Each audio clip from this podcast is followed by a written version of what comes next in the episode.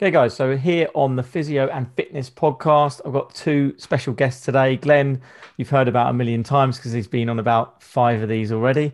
Um, and then we've got Joe Kelly, who's going to be our, our very special guest today um, to talk about running and talk about fitness. And yeah, excited. He's got his own studio and his own gym. Um, so very excited to talk to him about lots of different things, particularly his running, which is a little bit unconventional. Um, or was unconventional. Now it may have changed a bit. So we'll, we'll, talk about all those things. But perhaps, Joe, if you can just give the listeners a bit of a, a, kind of background to yourself and how you got into the industry and just a bit about you, and then we'll go from there. Yeah, evening, guys. Both okay? Yeah, good, mate. Good. Good to see good, you. Yeah, good, good. Yeah. So um, probably about eight years ago, I got into the health and fitness industry. Um, sort of went to a sports college and I was chasing that professional fo- football contract for probably from ages 16 up until probably you know, 20, you know, thought it was going to be that Premier League footballer like a lot of UK kids do. and um, yeah, it wasn't good enough, didn't make the cut. So, you know, sort of lost interest in that. Played quite a lot of um, academy football, Watford, Wycombe. Um, then after that, got released from Wycombe when I was about 16. So then it was a case to go to non league football. And then I played pretty good standard non league football, played like Conference South at the highest. Um, and then I was playing around the non-league for Ryman Premier. Then I dropped down a few leagues, kept getting injured, and um, then that was more frustrating. I couldn't do anything. So it was like, what next? I thought, right, let's, let's try and get into fitness and just just see where it takes me. And then um, done about a year diploma in sports massage, personal training, and fitness instructor course at college. Done that, and then um, really from from there, you know, got qualified, and then I was more interested in partying and going out and like you know funding my next holiday. You know, I was early twenties, you know, single. Um, you know, probably living living a millionaire lifestyle for a twenty year old. To be fair, now it's catching up with me. he's, he's, catching up now. Um, and then yeah, so sort of done that for like sort of like worked at a gym for about six months.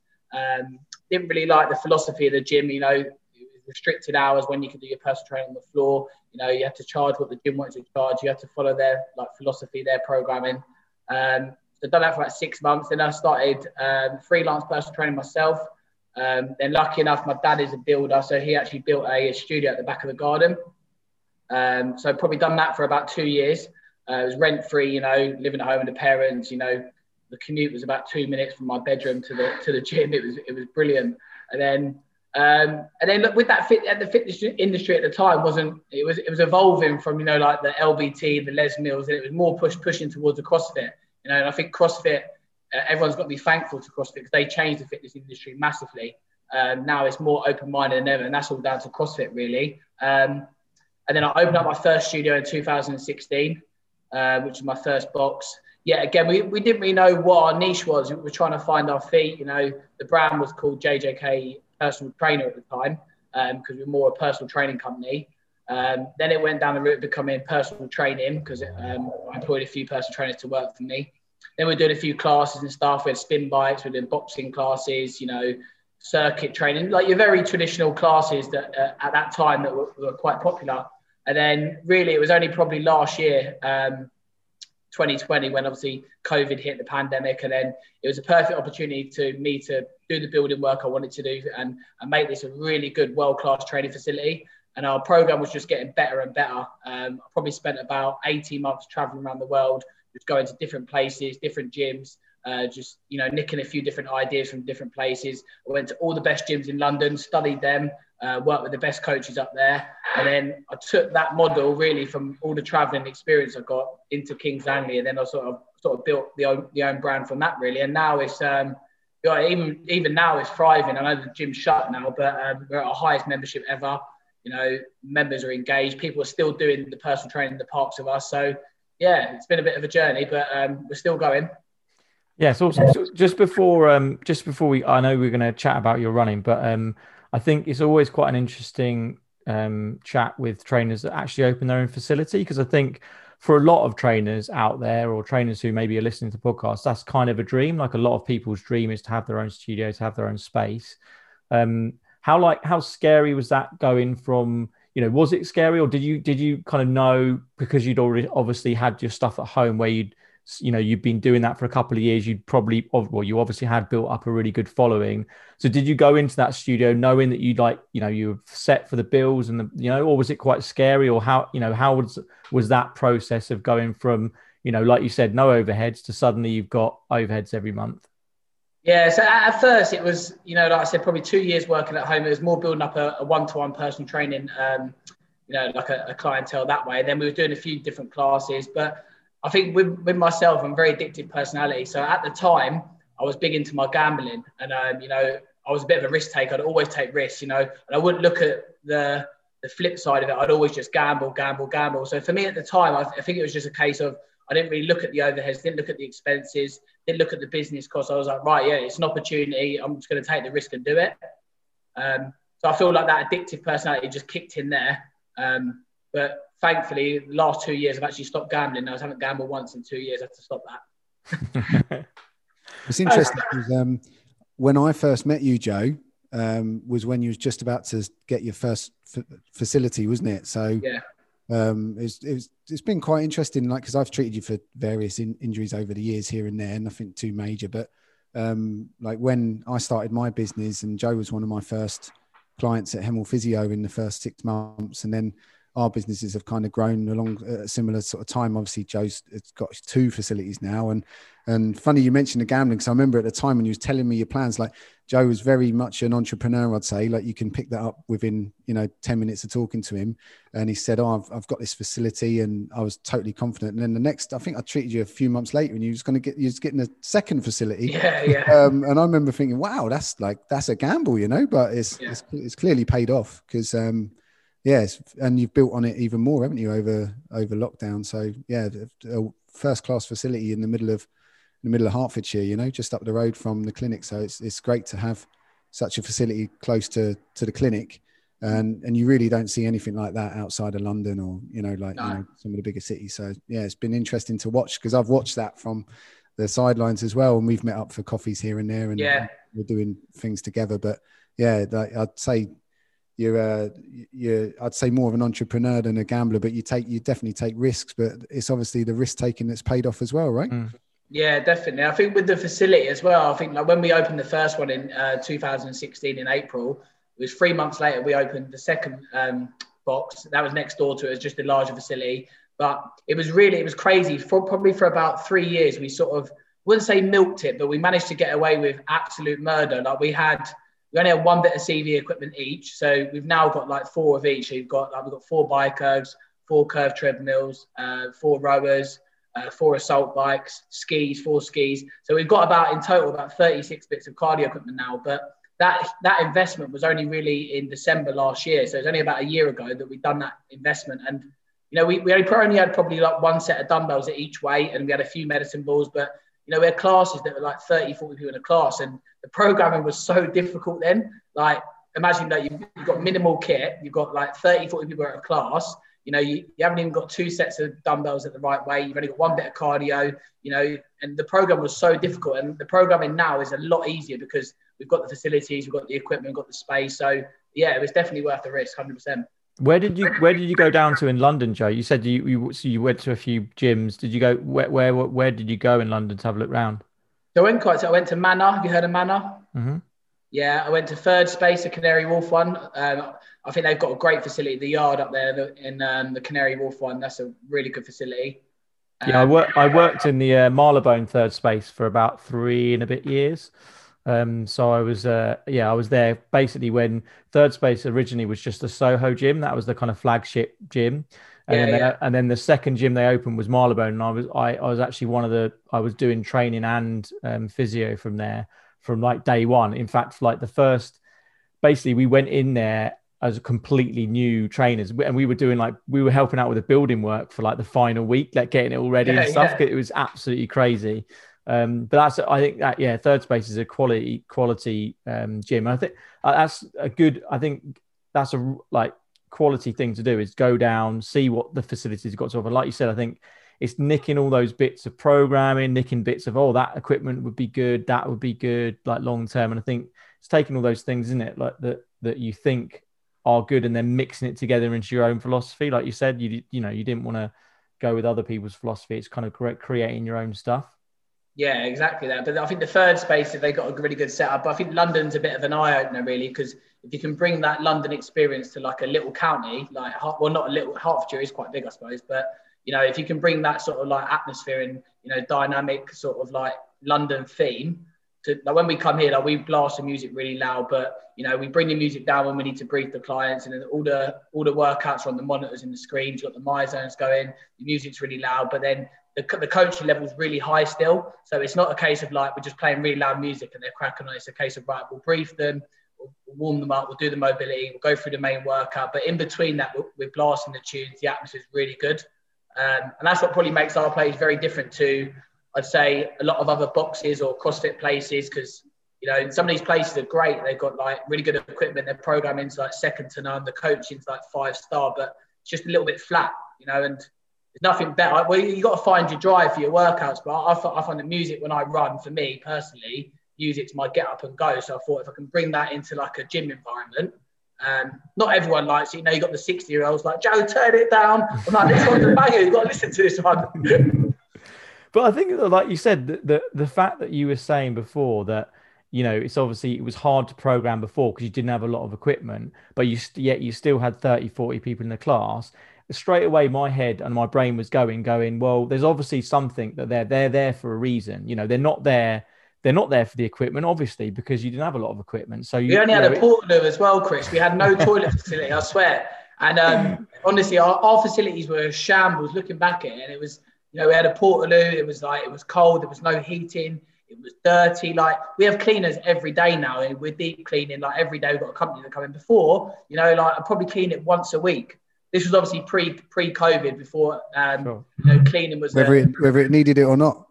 Yeah, it was just one of gyms. Gyms were a dirty place before, and I feel I feel like obviously you can take something out of the pandemic and COVID that gyms will be a cleaner place, like moving forward for the future, which is obviously a good thing. One thing I have observed um, that's I think is unique to your place around here, Joe, as well, is the community. You know, so like it's it's a real community feel. Um, everyone you, are all on WhatsApp groups together, aren't you? And like uh, you Facebook groups, Facebook yeah. Groups. So um, anyone that comes in is is a is a, a, JJK community member. You know, like it's it's not just a gym that you turn up to and and do your workout. They they're all like they're socially. It's a social experience. They they buy into you. You're inspiring them with all your charity events and stuff. Yeah. So you know, it's a that that I think is um has been the case since the beginning.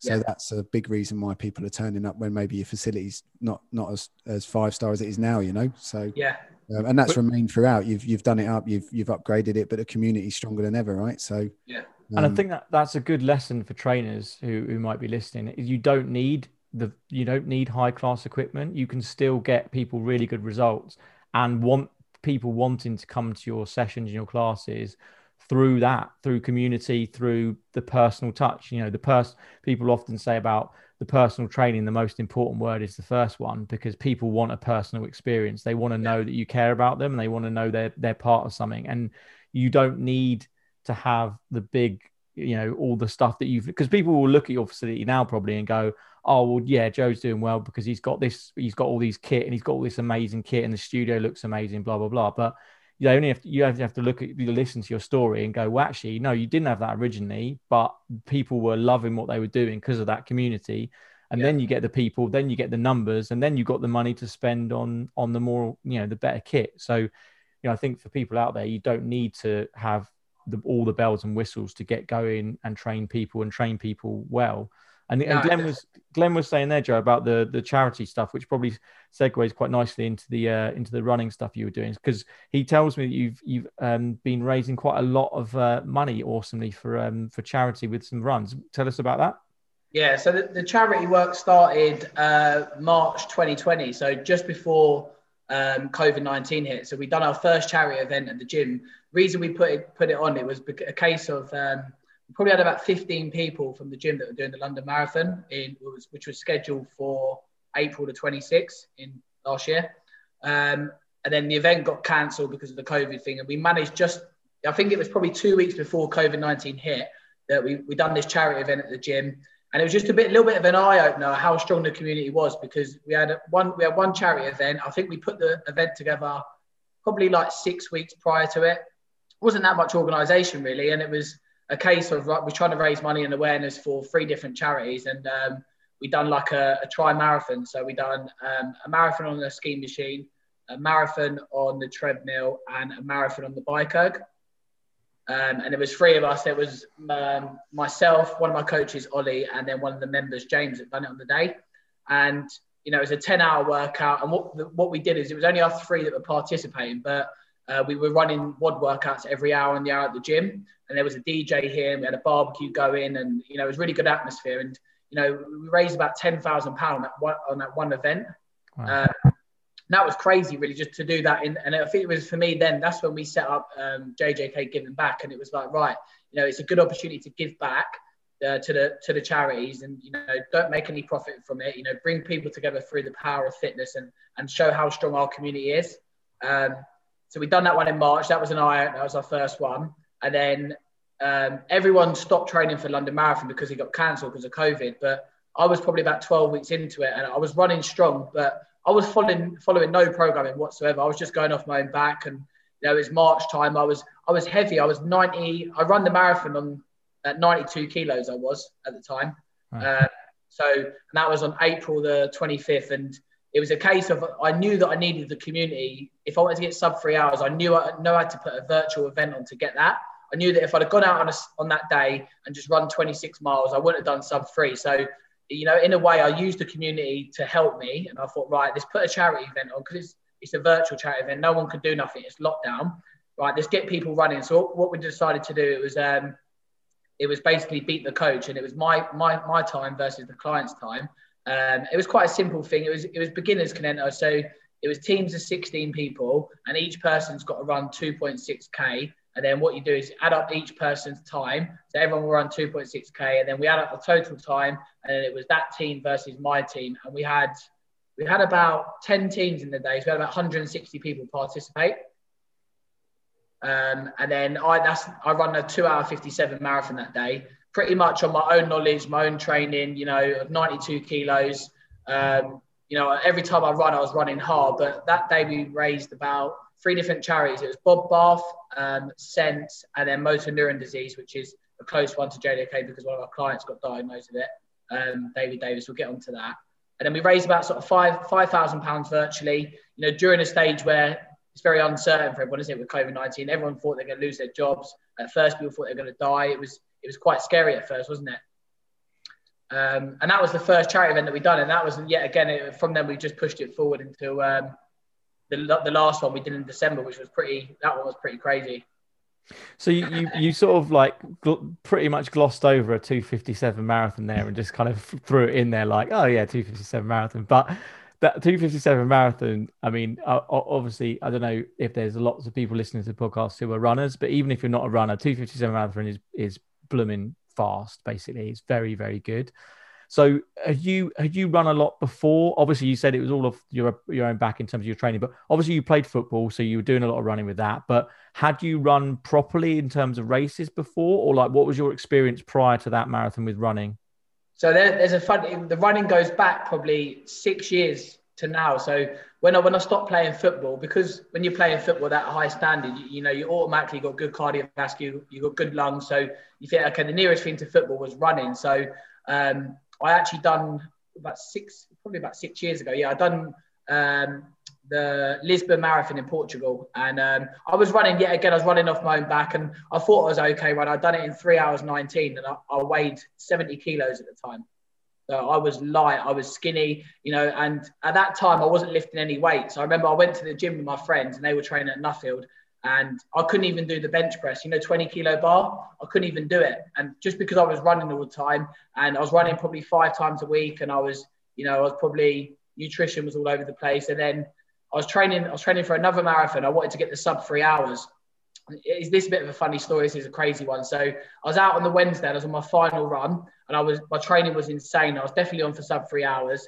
And then on the Wednesday, I was on my final run um, and I was on about sort of 12 mile run and I was in Bushey Arches, and next thing you know, a car mounted the curb and hit me from behind. And basically, I'd hit the car, rolled on the bonnet, and two cars sped off. And initially, obviously, I'm on the floor, and it was a hit and run. And then two cars sped off. The ambulance turned up, and you know, uh, they took me to hospital. And then another guy turned at the hospital, and then he was one of the guys that sped off in the car. And he actually followed the number plate. He got the number plate. He witnessed the whole thing. Um, and we went through a lot of tests at the hospital. Nothing was wrong with me. No like internal bleeding, no like long-term damaging. But she, I remember the doctor said to me, "Look, you can't, you can't train, you can't run for next four weeks." I said, "Look, I've got a marathon Sunday. I'm going for sub three hours. I'm, I'm definitely running." Sitting there in bed, like drinking a cup of tea at the hospital. And then I remember on the Thursday, I just couldn't get out of bed at the hospital. I stayed there overnight, and then I literally lost my passion for running. And I actually had a little bit of fear of running on the road. And I stopped running completely. Then I moved into like the weight side of things. And then uh, it was that it was that right. Let's do the London Marathon. I wanted to get the sub three hours that I'd always trained for. And then that's when my training started in January 2020 for that.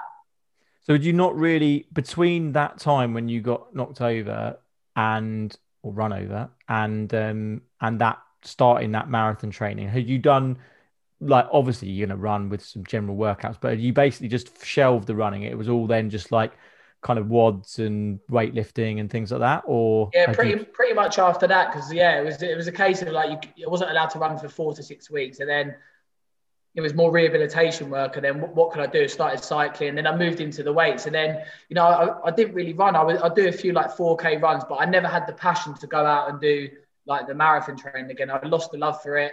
And when I run now, I always run with the traffic on coming towards me now. And I always try and run on the road because I knew that last time I was running the opposite way traffic, so the car hit me from behind. And now I'm always fear, not fearful, but I'm more aware of my surroundings now. Hmm. So what? So let's talk about the training then. So you obviously uh, you know, as you said there, you got 257. So that's an amazing time. So what, so, and you were heavier by a considerable amount, like 20 kilos heavier and of 20 minute faster time. So what, what would you like attribute that success to? Obviously you had a good base because like you said, the fact that you even got 319 before it shows that you've got that, that, you know, you've got that cardiovascular base, but like, how were you training? Um, I think Glenn was saying to me earlier that the training was that you were doing before that 257 was a bit different from the conventional wisdom of like, you know, 80% slower and 20% faster. So what were you, what was your training like? What were you doing? Hi guys, I just want to take a quick break to uh, let you know about an amazing resource that Glenn has kindly offered to provide to the podcast. So he runs a running course for physios on how to treat running patients and he's done a really, really good video on screening of runners, which he uses in his course. It's part of his running course that he teaches and he's kindly offered that us to as a free resource for any of the listeners of the podcast. So if you head over, there's a link in the description in the show notes of the podcast. So if you just click on that link, you'll be taken over to a page where you can just pop in your email address and then you get sent over to the to the video itself, get access to the video, um, so that you can have a look at that. I thoroughly recommend going over there. It's a really amazing resource. Um, so yes, thank you very much to Glenn for that. And then let's get back into the podcast. Yeah, looking back on it now, it, it, was it was reckless, but it was so so disciplined and so structured. So in, in my mind, I knew that um, I needed to run at 413 per k or four, I think it's 414 or whatever it was, um, to achieve the sub three hours. So every time I'd go out and run, I'd only run three times a week because on top of that, I was doing all my WOD workouts and I was probably lifting probably lifting weights sort of like four times a week. Um, I started a little bit of yoga a little bit of cycling. So I was probably smashing sort of like seven to 10 hours um, a week in, in fitness. And I'd, but I'd only run three times a week because I knew that I couldn't run anymore because every time I run, it would be max effort. And I'd always make sure that like week one, I'd, I'd have to go and run, say 4K at 413. And then I'd try and get maybe like two or three 4Ks in week one. And then the minute I couldn't do that 4K in 430 per K, then I have to go back to back to where I started and keep doing it. And then say for example, I'd done, you know, week one at 4K. Then the second week I go, right, I'm gonna go and run 6K at 413. So every time I run, I'd make sure that I'm sub 413 per K. And each week I just increase the distance by maybe one or two K. And it, it got that that discipline that I remember it was probably it was the weekend before the marathon and I was out and I had to run 30, I was running 35K the weekend before the London Marathon. And um, I remember I come back and I looked at my watch and, and I was running at an average speed of 418 per K. And in my mind, I was, you know, I was two seconds slower than what I needed to be. To get that sub three hour marathon, I had to be at 416, but I only had seven days to recover. And in my mind, I, I lost my head a little bit. I think I remember speaking to you actually, Glenn. Do you remember? Yeah, we did a, a session the day before, didn't we? I believe. Yeah. Yeah.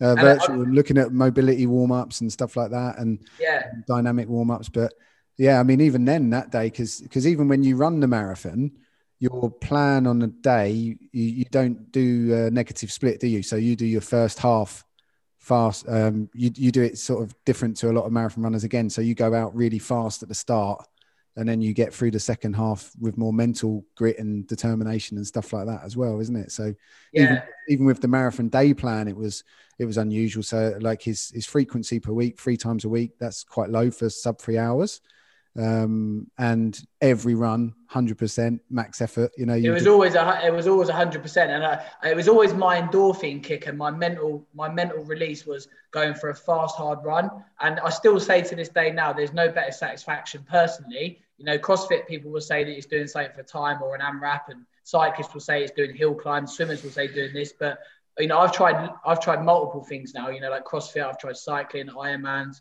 and for me going out for a hard run for me, there's no better satisfaction or endorphin kick than a hard run. And on the marathon I remember I, I, knew I had to go out fast because I knew I had to try and do 30k at. I was trying to aim at about 402 per k because I knew that I was too heavy to, to run that speed for that long. You know, you know, science you can't do that. You took 92 kilos to run that quick for that long.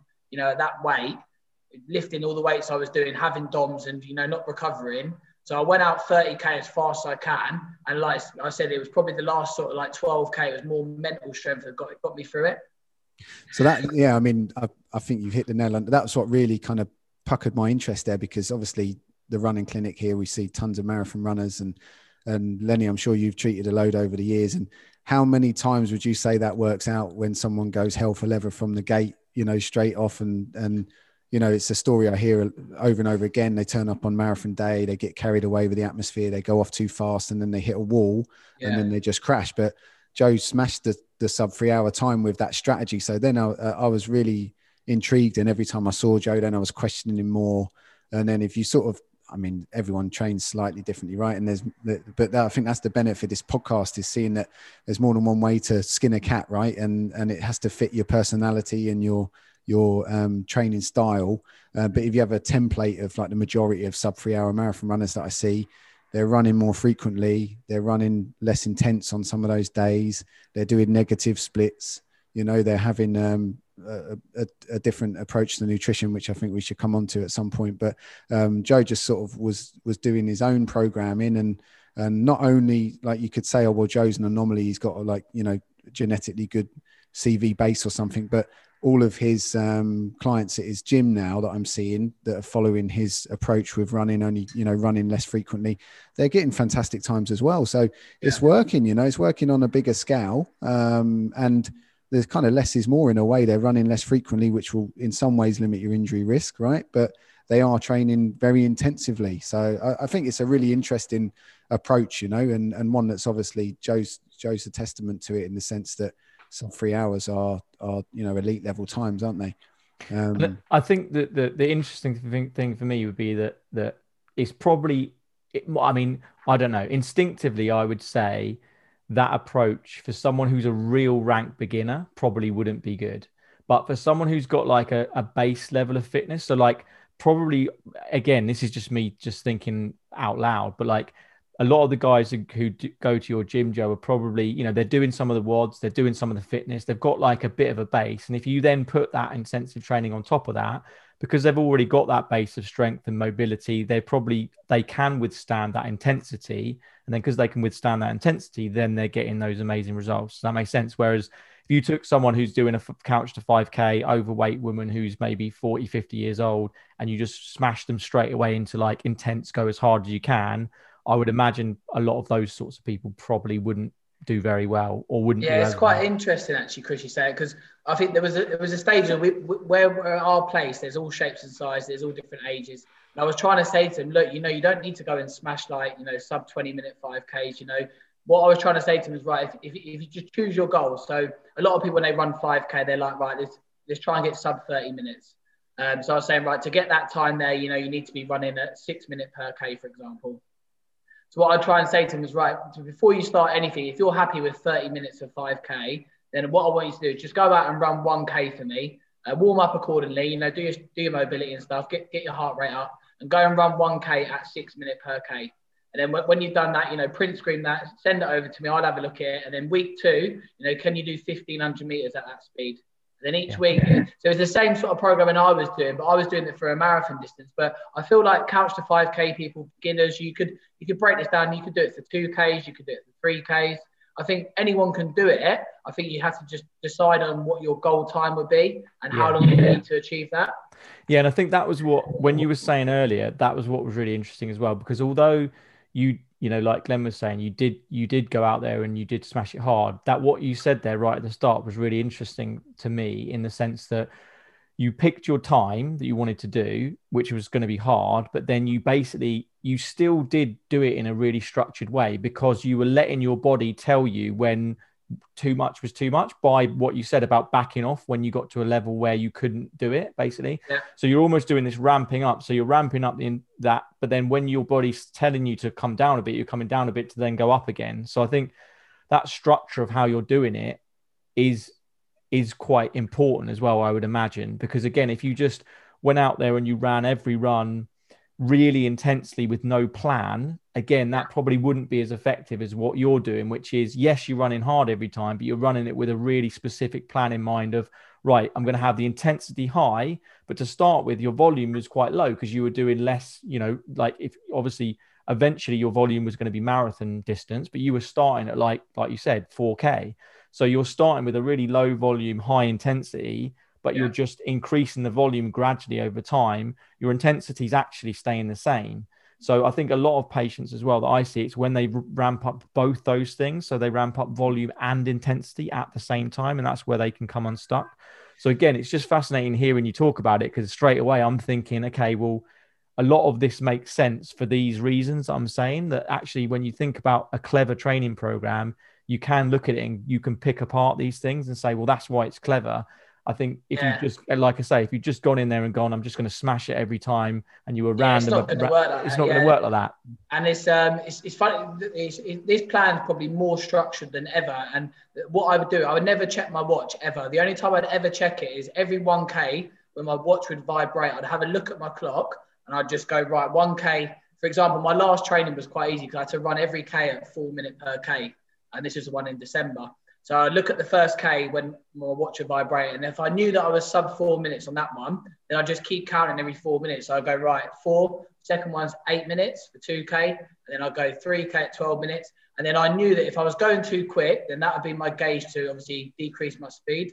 And then if I was going too slow, I knew that that next K I need to pick up. So every sort of four minutes, that would be my tune to check the watch then that could work for anyone. You know, people that are running at five or six minute or seven minute per K, instead of every sort of like 20, 30 seconds, people checking their clocks and then they're changing their speed and then their heart rate's going up and down. You know, they just need to try and run 1K at a speed they're comfortable. And then, you know, every 1K, just check their speed. Or, you know, even these NICAPs now, they, they can tell you every like 1K, you know, average speed is this. Then you, okay, all right, I'm a little bit too quick here. Let me drop the speed off. And the next K, you try and spit it out. And then, you just keep doing that every K. Then, you know, it doesn't make it that boring. Then before you know it, then you look at the clock and you're like, well, I'm 35K in now. So it's, it's a good little mindset thing. It's How also, um, it's also, um, I think you're, you're, you're talking about the one type of run there, but your program has a variety of runs, doesn't it? So they do like effort sessions as well, and you know, so it's not just the same kind of run every time. Um, and the big thing for me is that frequency. So yeah, you are training intensively on every session, but you're having a lot of recovery days from running as well. So you're only running three times a week. So it's it's you know it's, it's opening itself up to more recovery days. And I think as long as you're sensible with the the goals that you're setting people at the start, you know, so someone that hasn't run, you know, you're not going to be anywhere near your pace. So it's setting oh, exactly. that, that, pace, and to a certain extent, they self they'll self regulate the pace as well. So with the best will in the world, you're not going to get me running at you know four minute Ks uh, for an extended period of time at all. So you could program me that I wouldn't be able to do it. So it has to be reasonable to the person in front of you, and that's that comes down to the one to one um, coaching and talking and watching them train yeah. and what level they're at, doesn't it? You know. And so. I think I think the four I think giving someone a four week plan before you start your actual plan. So say like you're running a marathon, I'd say right, you need a beginner would need like 16 to 20 weeks before they start anything. I would just go to them say right, two or three ones a week. The next four weeks, you know, just go and enjoy it, run at your normal speed. Then once you've got four weeks of data, then you can start looking at how they're running. Then you can say, right, you know, last four weeks your average speed was this you know, what we're going to do now, we're going to build a plan for the next 16 weeks and here's your target. Because I think it's difficult to say, like for you two, if you said, I want to run it at this time, without any data or any recent runs, you can't really forecast what that person's going to do. Absolutely. What, so what, what, like, I think, and as Glenn said before as well, like people might say, well, Joe's just an anomaly. He's just got a good cardio base and he's just like, you know, he can train really hard. But uh, Glenn was obviously saying to me as well before that actually there's loads of the people at your gym are doing really awesome stuff as well. So what would be like is is there a typical kind of i know it's going to be different for everyone but is there a typical template for because the other the other thing that people might hear this podcast and they might go well yeah but joe was training you know three runs a week four weight sessions a week a bit of yoga a bit of this bit of that. He was doing like a lot of training sessions. A lot of people who've got families and jobs they might only be able to train three or four times a week sort of thing so do what I'm assuming people come into the gym or come into your studio and stuff are those people. They're the normal people with jobs yeah, and family lives and stuff. So what what would be like a typical program for someone who was like, you know, yeah, I want to kind of do a good run. I want to, you know, do a good 5K or a good 10K. What what's the kind of programming you would use um, based on that sort of scenario?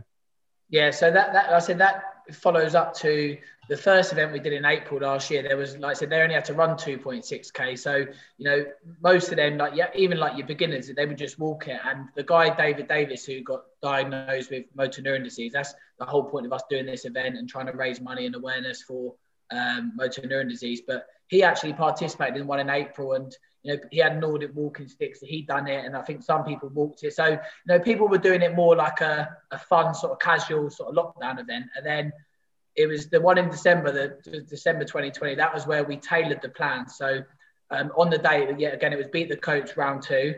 Um, so it was it was we done different splits this time. So there was no 2.6k. So the minimum requirement was 5.3k. Um, then you had 10.6k. Then you had 21.2k and then you had the 42k, which is the Mazda. So if you would enter the event, you had four different distances, and then each um, program had um, a different plan suited to it. So, say like Chris, if you signed up for the 5.3k, and we sent out a six-week plan for you to follow, and then if Glenn signed up for the 10.6k, then he would get a six-week plan, and then the 21k. Uh, the only plan we didn't do was uh, there was only two people done the marathon day, myself and a guy called Simon Harris. Um, he's just a bit of a weirdo. He just goes trail running. He's just like he can just run for days. He's like he'll just go run like a five hour marathon. I'm like, how can that be enjoyable? He's like, yes, good for my mindset. I was like, do your thing, Simon. So he's um yeah, he, take him out of exception. But yeah, so the 5.3, uh, 10.6, and the 21.2k, they all had a six week structured plan to follow.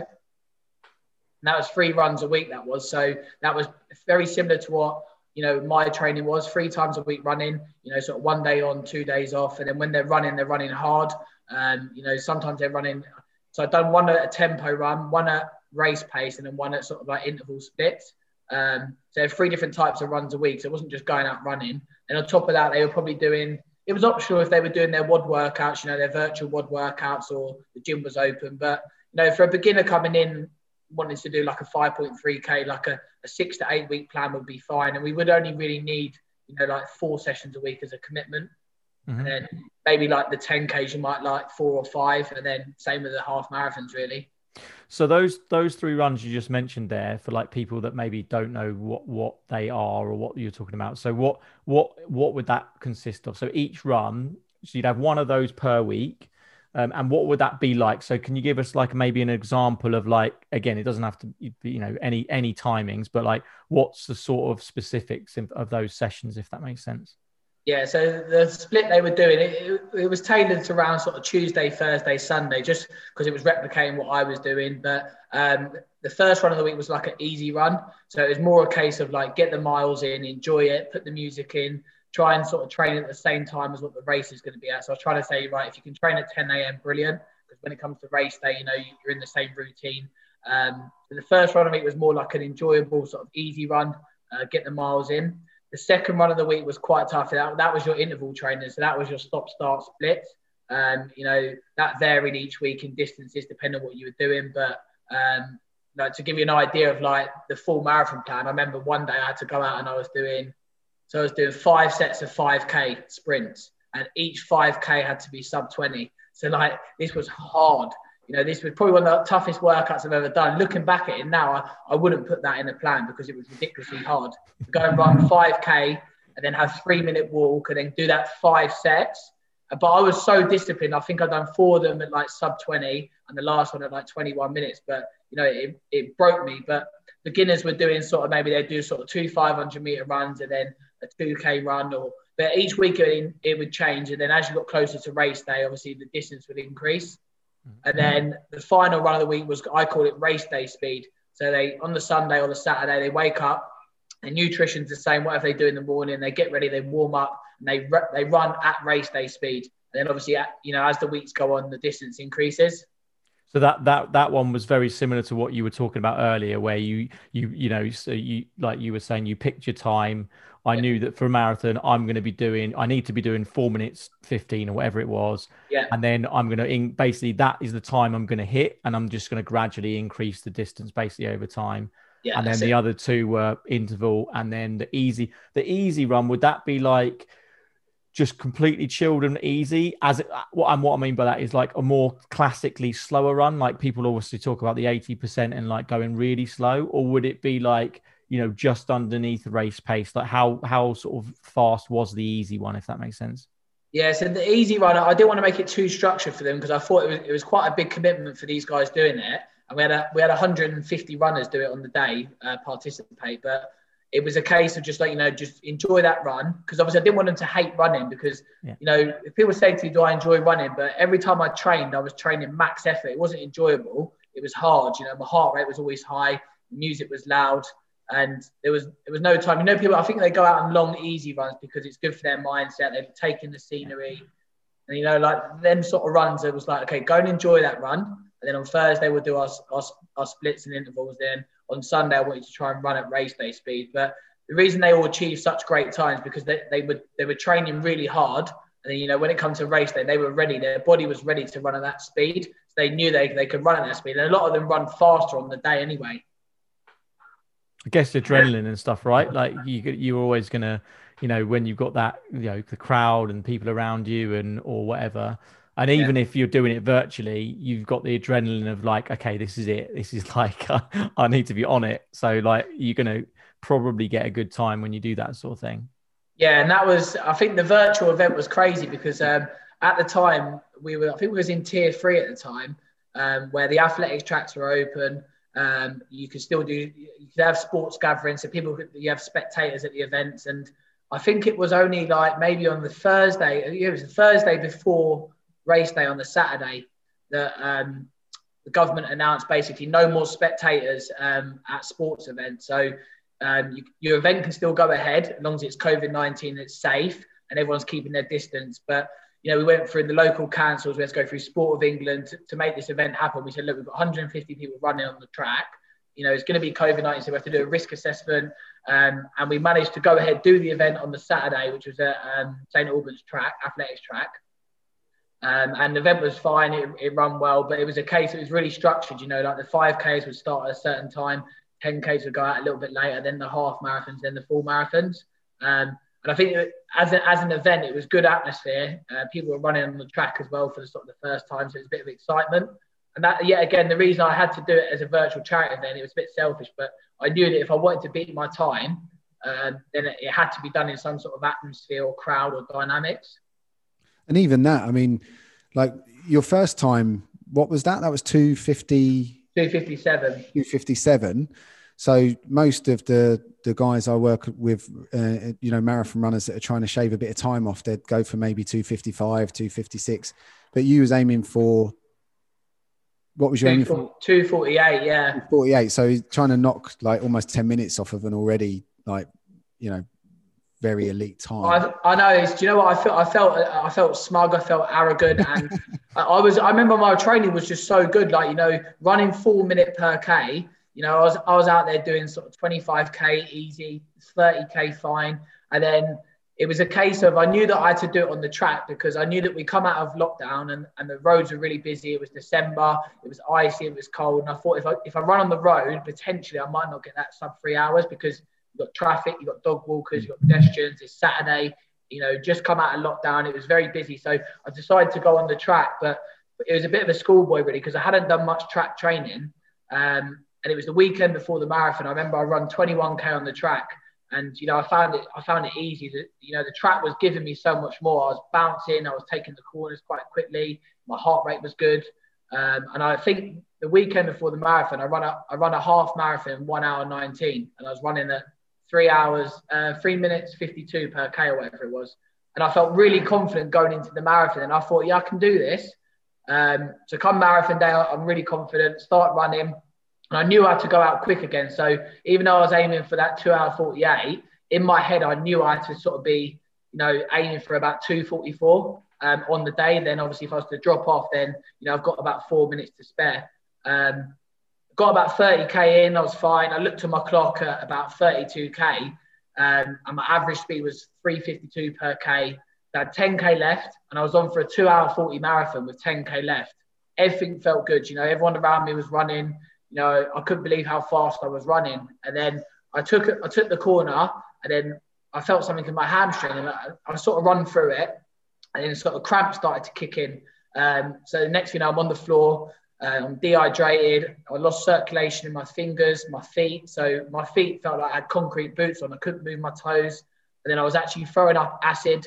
And I remember my 34th, my 35th, and my 36K, I was pretty much on the floor. Um, you know, I'd, I'd given up and I was like, I can't do this. I can't finish. I'd, I'd get up, I'd run, I'd walk, I'd be back on the floor. I'd run, I'd walk back on the floor. And then I sort of give up in my head. I said, look, you know, put this virtual charity event on. I said, I'm going to do 248. I can't even finish the event. And David walked past me, the guy who's got the motor neuron disease. And I, I literally looked to my right hand side, and this is a true story. And I see his foot, and his foot was dragging on the floor whilst he had his sticks. And I knew that he'd finished because he was only meant to do 2K and he was carrying on going because he knew that mentally I, I needed him to get me through this. And I sort of turned around and I had to walk the other way. And I haven't cried since my granddad died. It was like 15, 16 years ago. And I was in so much pain that I, I knew I couldn't finish the event. I couldn't even run 100 meters without going back on the floor. So I tried a few gels. I tried a bit of sugar. Um, I think I had a shot of espresso. Just tried to get some sugar back in the body, um, some potassium, some carbs. So I started to run a little bit, and I looked at my clock, and I was uh, 30. I was 35k, and I had 7k left, and I was two hours 30. In my mind, I knew that I could run 7k in 30 minutes. I was like, all right, let's just try and get sub three hours, just keep chipping away. So I'd run one lap, and then I have to walk a little bit. Now I run two laps, and I keep walking. I'm, I'm in pain, I'm crying, the most suffering I've ever had in my life, and I don't wish it upon anyone. And mentally, I was I was ruined. I couldn't finish it. So before I knew it, I started getting like four or five laps in. And then there was people trying to run with me, like being very supportive. And I just said to them, look, I, I need to do this on my own. Like, because they were like, oh, look, Joe, you're fine, you know, suffering, you'll get through this. I was like, look, you don't understand the pain I'm going through. Like, it's all good you sitting there doing one lap with me. Like, I'm suffering here. I'm, I'm dying on track. I need to just concentrate. And then as I started running, I, I looked at the clock and I was 41 km and it was two hours 53. And I knew that 1200 meters was three laps. And in my mind, I was like, right, three laps. I can do three laps and I can beat my two hour 57. I knew if I changed my speed, I can do it. And then I changed my speed. Next thing you know, I'm on the floor, cramping up, hamstrings there. I'm like, you stupid guy. And I managed to just about finish it in uh, two hours 59, 45. But it was, it was tough. That is sounds absolutely brutal. Honestly, I don't wish it upon anyone, even someone that's done the worst thing to you in your life, and you and you actually despise that person. You know, even if they slept with your mum, I probably wouldn't, wouldn't wish that upon them. so, what do you think that was? Like, what what? Because because it sounds like you were going amazingly well. Was it just like that that hitting the wall, or was it like what was it? Well, I think me and mm. Glenn have spoke about this quite a lot because I obviously want to find out what it was, but when I used to do my running, every time I do my, my big runs and I, I say my race day spin, I always done it fasted. So I'd always do intermittent fasting. You know, and people listen to this thinking like you're about to run a marathon. You know, how can you do it fasted? But the night before, I'd always carb load and I'd make sure my, my hydration levels are high. You know, I'd have electrolytes in the morning. I'd have my black coffee. I'd have my caffeine. And I'd make sure every hour on the hour before the race, I'd, I'd be having a shot of espresso. Um, and I was prepped for it. Nothing had changed. I thought, why change a winning formula? You know, my training's been so good. But I think it was also mentally the track, knowing that you had to run 107 laps. But I don't know the science behind. I don't know. I don't know enough about running to comment on whether you're taking the same the same route, whether it's bad for your knees or your hips, or because you know you're not changing direction. And I suppose you're putting so much pressure on your right hand side I don't know enough about it. Glenn, you probably might know a bit more about it. Well, I think you know we we spoke about it for a few weeks, and I uh, because Joe does do his own programming, and it and you can't argue with the results most of the time. I remember talking uh, about the nutrition in particular. Um, I think fasting is is fine for events up to a certain point, but then when you when you're running for three hours, you need some. I think you need something, right? And I think that the the key point there when you was describing it is when you started getting the gels in you and you started to get a bit more energy and and move yeah. forward from there so and i think like what what we didn't mention as well is because you were um, dropping some weight so that you were lighter you were in a bit of a deficit for a while on the run up to it as well so you got down to yeah. like 80 was 84 80 so yeah so i was on i was on i left the diet too late really so it was i was probably on a, a calorie deficit for about four to six weeks um, you did get down though, didn't you? You got down to like eight. You were lighter than me. I remember you were lighter than me going into the the yeah, race. I got down to 84, but I think yeah, that, I think that played a huge part because I was calorie deficit all the way until race day. And I remember the night before, I knew that I knew that I had to be light because if I wanted to get that time, I just knew that I couldn't be heavy because I've, I had that experience in April of being heavy. You know, after 35k, I knew that I would get tired because you know we're not designed to run that quick, being that heavy. So I thought I need to be lighter. So I got down to 84 kilos. So yeah, I, was on a, a, calorie deficit. I think the fasting was, I definitely won't do that again. Um, I'm going out on April the 25th this year to for beat the coach round three, and I'm going for two hours 48. So I'm sort of like 10 weeks from race day now. But you know, I definitely won't do it at the track. Um, I'm definitely not going to fast. I'm, all the things that I think went wrong, I'm going to obviously try and change now, and then um, we'll see in April, see what the results are. I was just about, so, I was just about to say, like, what are you going to do differently? But you kind of answered it. So, yeah, like, looking at the looking at the running, like, I mean, it's it's unconventional, but it's worked for Joe in the past. Like, and you were on time, you were on track for that time with your previous runs. You were smashing your your training runs. You were running at the marathon pace, and you did multiple runs at that pace. Um, I think, like, as as you're treating as I was treating you because you picked up a couple of niggles close to the day as well, which wasn't ideal. So he ended up with plantar fascia pain. We had to kind of patch that up, but then it was the hmm. opposite mm. leg where the hamstring played up on the race day. So there's a little bit of a link there. But for me, for me, I mean, we're getting a we're getting a nutrition um, chap on for the next podcast. I think it'd be really fascinating to delve into that of an expert. But just mm. as uh, you know, I'm no expert in nutrition, but it seems like there's a massive change that you could do there really just taking on some gels and some nutrition on the day and you know some nutrition throughout the run and not waiting to hit that that wall so and and getting your weight down a little bit um, further in advance I think. Uh, yeah so i think they're the, they're the quick fixes but i mean you joe you're what do you think what do you uh no yeah i completely agree i feel like the the nutrition's the, the key thing um, making sure that i'm lighter before you know and just try and maintain the weight um, I won't do it fast this time. I'll make sure I get up early. I'll have breakfast as normal.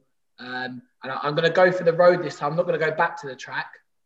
So I'm going to do that slightly different. So hopefully, yeah, with them sort of small changes. The training, the training, I'm so disciplined with it anyway. Like I feel like the training was. If you said to me, would I release this programming of my, my style? Would I sell it to people? Would I push it out? I would, because the only time I really failed was on, on, on the race day. You know, that's really the only time. Even in training, I was I was smashing 32 k's, 33 k's on my own, lonely. You know, on a Sunday, and I was getting you know four minute per k. So everything was really good until until race day. So, but I have I've changed my style of training now because I think I needed a bit more experience. I've actually got myself a running coach now, um, who I've been working with recently, and you know he, he's told me you know 80% easy, 20% hard, and I was sort of trying to explain to him like I can't really do that. So we're sort of trying to think right now 60% easy, 40% hard. So we, we, are negotiating at the moment. Um, but I am going to trust in his process. And I, am I am listening to him. And, you know,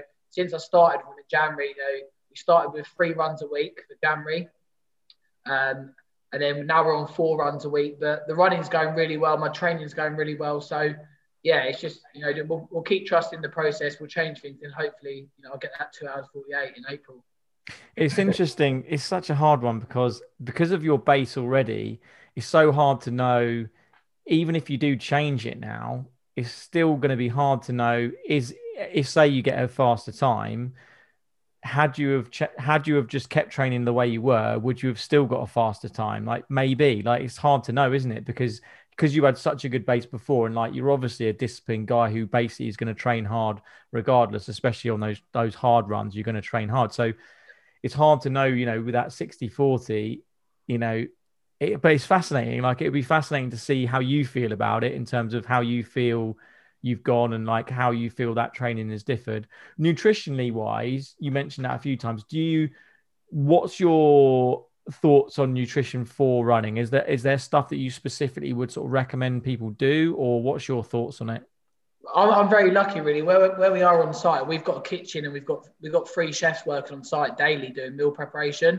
So I'm really spoiled when it comes to food. So uh, the nutrition for me, you know, me that that was probably definitely one of the reasons why I failed. But that was probably my own self. That was me probably being selfish in what I was doing. You know, I feel like if I could say to anyone, right, what nutrition will you do? I could put them on a plan. I'd say, you know, maybe 50% carbs, 30% protein, 20% fats, and you know, we could tailor their meals to them and they could follow that protocol. And I wouldn't get them to fast. I think I just made a bad decision in in lead up to that because I'd done it for so long. And every it was why I changed to winning form. I always say, you know, before that race, you know, I was fasting, you know, I was doing my my car, I was doing my calorie deficit. So I think moving forward, the nutrition, like making the small changes and having the kitchen on site is um yeah, it's, it's an endless opportunity for myself and, and all the members here really. Yeah, because I I had that review with uh, I saw Gemma in the week as well, and she's the running coach here, and and she just mentioned an arbitrary number, you know, like forty grams of carbs per hour. Uh, you can take it in a gel form and something like that. So um, me and Joe have spoke about that, and something so easy as that, it's not that difficult to put in. I mean, I, um, I will say, Joe, we've spoke about fasting, haven't we? Because I I do intermittent fasting, and when you're in that when you're in that habit it, it is difficult to run after you've eaten or train after you've eaten if you've been far like practicing intermittent fasting for a period of time. Yeah, um, I totally get where you're coming from there as well. Like it's your body's not used to it, is it? You're used to training fasted, and your body gets yeah. in. So it takes a period of time to to to change that. Change that, yeah. Mm, but yeah, I mean, you do fasting as well, Lenny, don't you? You're... Yeah, I, yeah. I, I really, I, I've kind of, I've me- messed around with nutrition and I've messed around with like intermittent fasting. I've done it for periods of time quite a lot, and I actually I actually really enjoy training fasted. I think it, like weights and stuff as well. Like I actually mm. feel really quite good training fasted. And I don't like training personally uh, if I've eaten anything within I don't know an hour or even an hour and a half. Like I need I need to have eaten probably two to three hours before I train yeah. for me not to feel like crap and feel sick basically. Like I don't know what it is, but I just feel you know, I just don't like that eating really quickly, you know, or eating soon and then training basically. And um, I think the um, more you fast, the more that happens, right? Like the the more you, the longer you're fasting for, the more of effect you notice if you do have a breakfast and and try and train like that, which is again interesting but there must be a there must be a tipping point right? So like if you're going to go for a one hour run one hour 30 run you might be able to get away with it but i think as soon as you start getting past an hour and a half you know um, again we'll, we'll talk to the nutritionist about it in detail but there's going to be a time where you're depleting all of those energy your body yeah 100% yeah. i feel like yeah for anything sort of sub 90 minutes i feel like you can do it fasted and you can probably do it more effective to an extent fasted you know because you know, you're a little bit lighter, you're a little bit more mobile, you're not sluggish, you know. And the fasting, if you've been doing it for so long, your body's got used to it now. You, are curving your appetite, you know, shrinking your stomach muscles, and metabolism is quite high. So your body's designed for that workout. But I think you said there, Glenn, I think it's more endurance you go, then you know the more that your body's going to be taken out. So you need to put that stuff back in. I feel that if you're not you're not putting nothing back in there, you know, I wasn't even drinking water. You know, I wasn't re- really like. I mean, I start the race I wouldn't even have any water. So I think it was a case of like, so when I when I had the cramp and the dehydration, when I started taking the gels, when I was on the floor and I had the shot of caffeine, and then you know I had a little bit of carbohydrate. So then yeah, that put that back in my body to allow me to finish it. So yeah, I think having the nutritionist will be very interesting. Um, so the, the, I think the final thing I wanted to just chat about, uh, Joe, was um, was more around just general training as well, because obviously we talked a lot about the running, um, and we'll obviously mention the your um, like the charity stuff and things at the end as well. So we will put links to all those things because obviously, I think it's awesome what you've done for the MND and the fact that you had a member with with that is obviously you know a big cause you know a cause that we want to support. So we'll put all links to those with the show yeah. notes as well.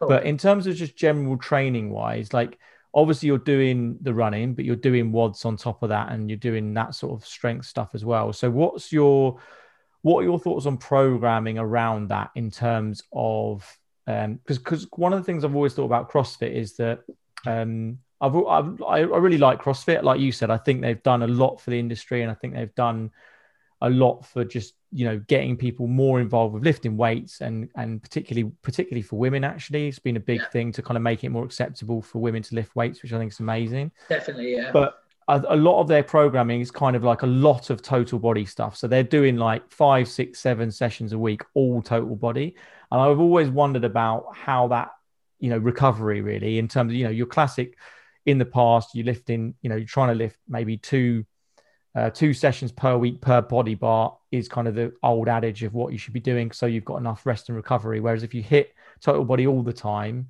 then does recovery, you know, does it, you know, does recovery, do you struggle to recover? I guess is the question.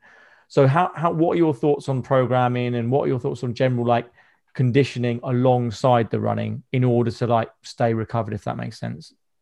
Yeah. So ours is like I said, our programming here at JJK Fitness is very, very CrossFit like in sort of like your total body workouts, but we we break it down to sort of three split sessions a week.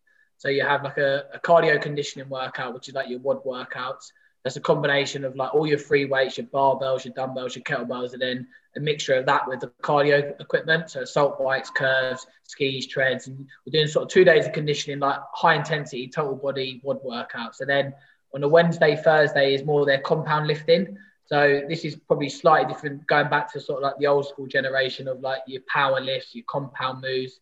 You know, so we'll do sort of week one where you're just doing lower body compound moves, um, and then week two you go to upper body, and then week three you go lower body, week four upper. So every two weeks you're revisiting that, um, and then in that in that session there'll only be sort of two or three compound lifts max, um, with a little bit of accessory work at the start, and then a little bit of a finisher.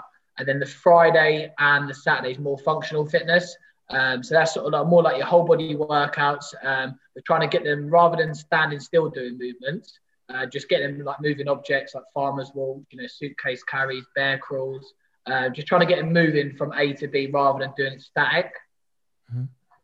Cool. So it's kind of you you're basically breaking up the the, the out and out strength work with then the more kind of sort of metabolic conditioning and then and the conditioning type stuff which i think makes sense like um you know you do, i think it's doing it all in one session that maybe would to me wouldn't really you know if you were doing strength and metabolic conditioning every session that to me wouldn't necessarily make sense but if you're I, I like that splitting it up so you can still cover all your bases um but you're doing it in a way that you know you're not sacrificing because you're because I'd always be worried about sacrifice. You know, if you do a lot of metabolic conditioning stuff, you are going to be weaker in that session. Like you're not going to, you know, not be able to lift as much with your compound lifts if you're doing huge amounts of cardio before you do it. So I think it almost makes much more sense to me to, you know, on those weightlifting days, you do that. You just literally yeah. focus on that, and then you, and then on other days, you focus on other things. Yeah, that's it. And then we do like a, a final workout a week, which is like engine. So just working all their different energy systems. Um, and that's just pure cardio. So there's no free weights in that one. It's all quite one dimensional as well. So like, you know, beginners can go to because they're all using the kit. So once they know how to use the kit, you know, it's, it's pretty straightforward. It's all one dimensional. With treadmill, you go straight. Ski, you go long pull up, long pull down. Rowers is about the belt. So that's their final final session of the week. And then obviously building the running and around that um, you know, you got to make it realistic. Everyday people, you know, you ask, you can't be asking six, seven sessions a week. It's not, it's not realistic for everyday people anymore. Um, I think your three, three or four is just to say guarantee results, but it's making sure they're doing the right thing. You know. Do, do all of your clients have um, MyZone, Joe? Do all of your clients have the MyZone? So they measure their heart rates and they keep them in certain zones as well and stuff like that, don't they? So yeah, so we they all they pretty much everyone they join it's like a joining fee. They get a MyZone um, heart rate training. And What we try and say to them is on the Wednesday and the Thursday, leave your MyZone at home because that's your, your strength days. And a lot of them get addicted to, you know, higher percentages and, you know, the, the high zones and the calories and the MEPs. And if there's a challenge going on, they're all trying to smash their bodies. But we always say to Wednesday, Thursday, don't sometimes we just turn the TVs off. It's like you don't you don't look at the screen, you know, you're doing compound lifting, you know.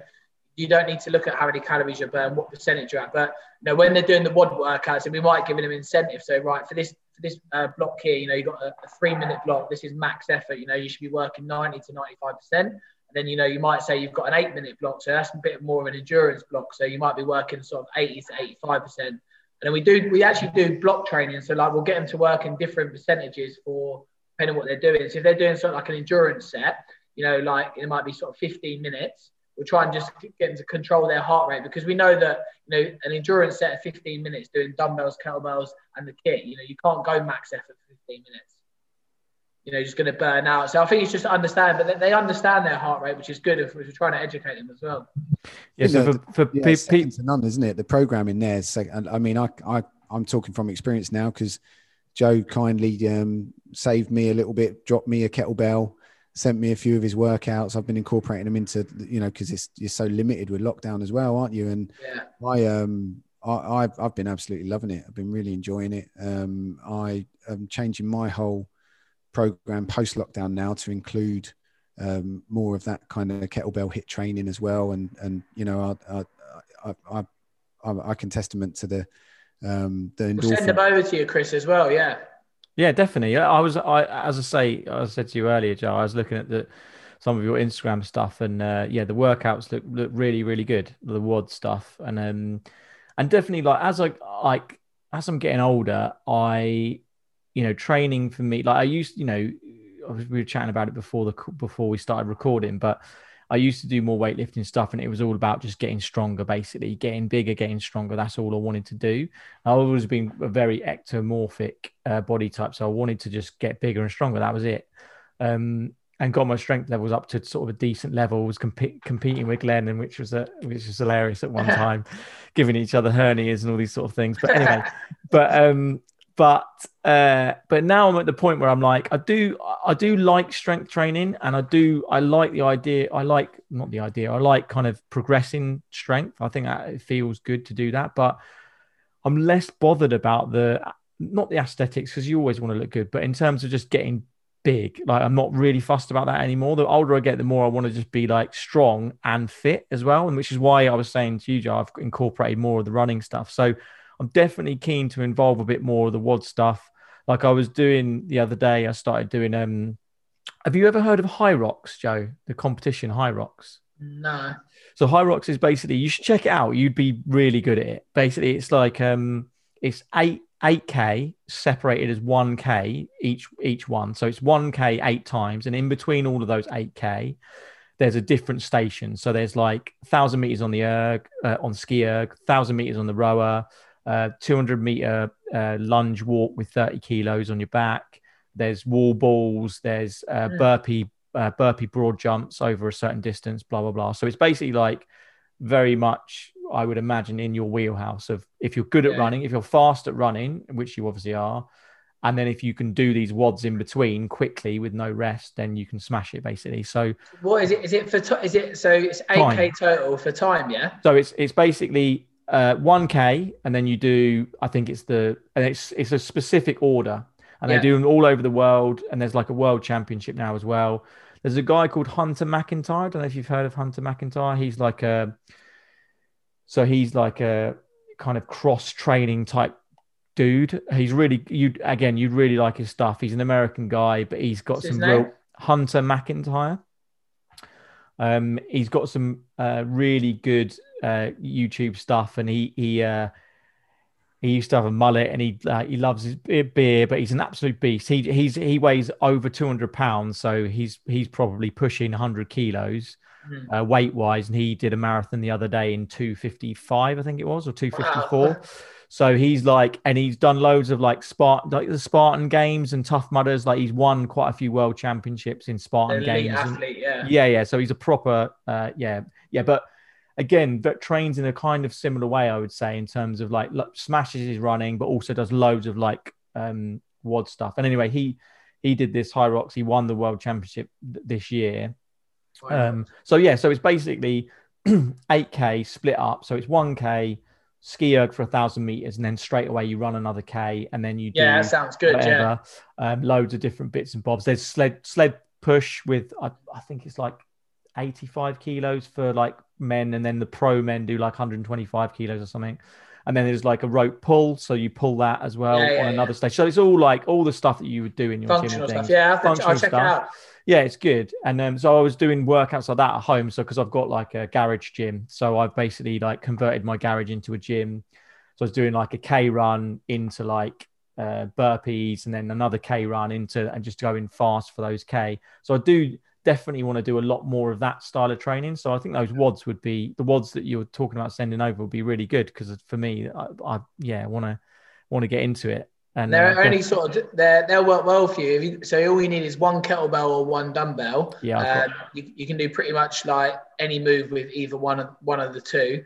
Um, but th- this model, what we're using, what I'm sending to Glenn right now, this because the gym's actually closed. We're um, we're doing a model at the moment called PT in the Park. So the way it works, we send them out a week's worth of content and um, you book in a 20 minute one-to-one session with a PT um, and we've got about four or five parks at the moment running we've got 10 coaches working and they're pretty much working from 6 a.m till 8 p.m so the sessions are running all day and we're doing about 500 sessions a week at the moment um, and these guys are all doing these WOD workouts Monday to Friday. Some of them are doing five sessions a week for the black card membership, and then some of them three sessions a week.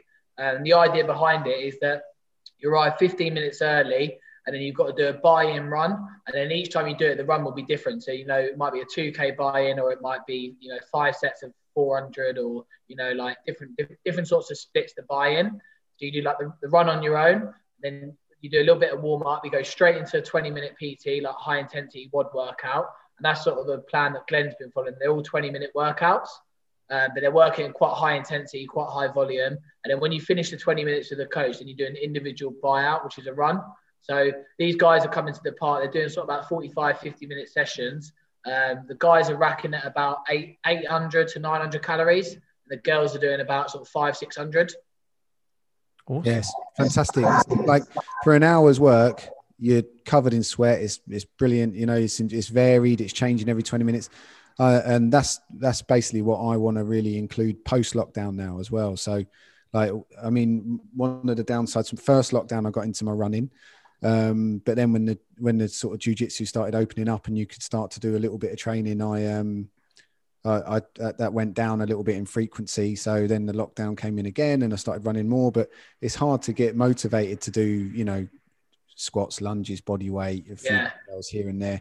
So those have been fantastic. And for me, I can see it as being so efficient of combining a run and a workout together. It's only taking an hour. So that yeah. can be a conditioning day for me where I've got a bit of a run in. I'm doing the, the kettlebell work and then I can do my traditional strength training two days, and then I can go back to doing my jujitsu on the other days. And I've got, a, I've still got two recovery days, and I'm, I'm, I'm a more complete you know my fitness is more complete then rather than you know we're creatures of habit aren't we? And i i always end up gravitating back to just heavy weight training and and jiu-jitsu. Yeah. Uh, so that's definitely changed for me now. So i will be having those those kind of style of workouts uh, after lockdown as well you know? That's good. Brilliant Cool. Well, I'm just conscious of time now because I've kept yeah. you guys for a while. So someone, um, someone, just turned your light off, didn't they? I know. Yeah. You know what? no one turned the light off, which is really weird. It's made, made me think there's either the either the bulb's gone or I've got a ghost in the fucking room. So Who's that behind you? Who's yeah, exactly. You? Yeah, exactly. Um, so, um, so any anything.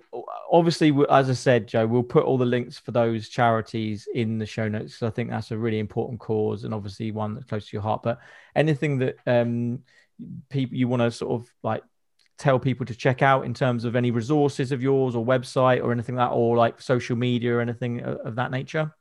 Yeah, I, think with people that are struggling with the lockdown at the moment, we've got we've got a YouTube channel which has got like over 200 pre-recorded workouts on it. and they got minimal kit workouts, body weight, kettlebells, dumbbells, and they're all on demand, high definition. So the people that are struggling at home and they want to do them workouts, they can just head over to the YouTube channel. Um, that's free as well. It's free to anyone, open to the public. Um, and then really like with the with the the JJK giving back, it's just following that because we are going to be doing virtual events. Um, like the last one we did in December, we raised over twelve thousand pounds for motor neuron disease, and that was through one event.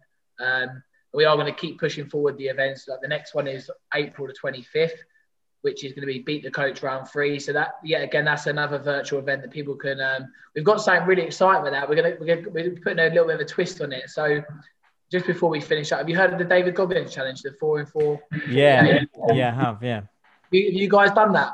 Not yet. No, I looked at it today though. I was thinking, oh, maybe I'll have a go at that. Yeah. Glenny done that? No, I've, I've not done any of his challenges actually. I uh, so yeah, I, I read, I read his book. I read his book. yeah, no, his book. Yeah, he. I got, I got a lot of time for him. It's a little bit cheesy, a little bit. Um, you know, it does get a little bit far fetched, but I feel like he's, he's created a, a, strong mindset, and he's obviously trying to push that positivity out to you know the public, isn't he? So, but that that challenge, I done that challenge. Um, I've done that in May actually, just after the marathon. Done that, that four four miles every four hours in 48 hours. But yeah, again, I was going out for time. Every time I was running, I was trying to beat my PB. So four hours later, I was like, right. So I just got 28 minutes. I'm now going to get 27, but that's not the way to do it because got about two days in and I was broken. But the next the next charity event we're doing on the 25th April is going to be um, it's going to be a realistic event for everyday people, but we're going to run it over 42 hours. Um, and every seven hours, you've got to run 7K um, over 42 hours. So in total, it's 42K. And then you can either do it as an individual, um, which is like, we're effectively called like your elite standard, um, or you can do it as a team. So, like an intermediate team, you have two people. So, you know, Chris might run at, say, 7 a.m. at 7K, and then Glenn will run at 2 p.m., 7K, then Chris will run at 9 p.m. Um, so you just alternate in runs, and then combined total over the, the two days is 21k for Chris, 21k for Glenn, which is a marathon distance. And then the beginners will enter as a team of three. So, you know, I'll run at 7 a.m., you'll do two, and then at nine. So we're going to run that for two days. That's going to be something slightly different. Yeah. Cool. You, awesome. you going to do that? You're going to do that, Lenny? I'm up for it. If you, uh, yeah, why not? You could yeah, it's a team, you two. There you go. Yeah. Although exactly. I, I, am, I am expecting a baby come uh, Tuesday, so Loads of time to train, mate. Wait, April's ages away. Good excuse to get out of the house. You know? Yeah, that's it. Yeah, yeah. I'll probably be up at two in the morning anyway, so I might as well go for a run. You know? yeah, get the seven k in. get get the baby carrier on and take her take her out for a couple of hours. um, cool. uh, brilliant. Right. Well, well, no. Thank you very much, Joe, for coming on. It's been uh, yeah, it's been fascinating talking about the running stuff. I think yeah, loads of things that I've got milling through my head, which would be good to um, to uh, think about with my training. So yeah, thank you very much for coming on. Good night, enjoyed it. It's been good. So there you have it, guys. Really interesting chat with Joe there about running and all things fitness. Thoroughly enjoyed it, and I hope you guys enjoyed it as well. Um, once again, I want to refer you over to the YouTube channel. The Physio and Fitness uh, YouTube channel has got loads of content on there about fitness, about physiotherapy and lots of stuff that I'm sure you guys listening to the podcast will enjoy. Um, hopefully, again, you've enjoyed this one, and I really look forward to chatting to you all again soon.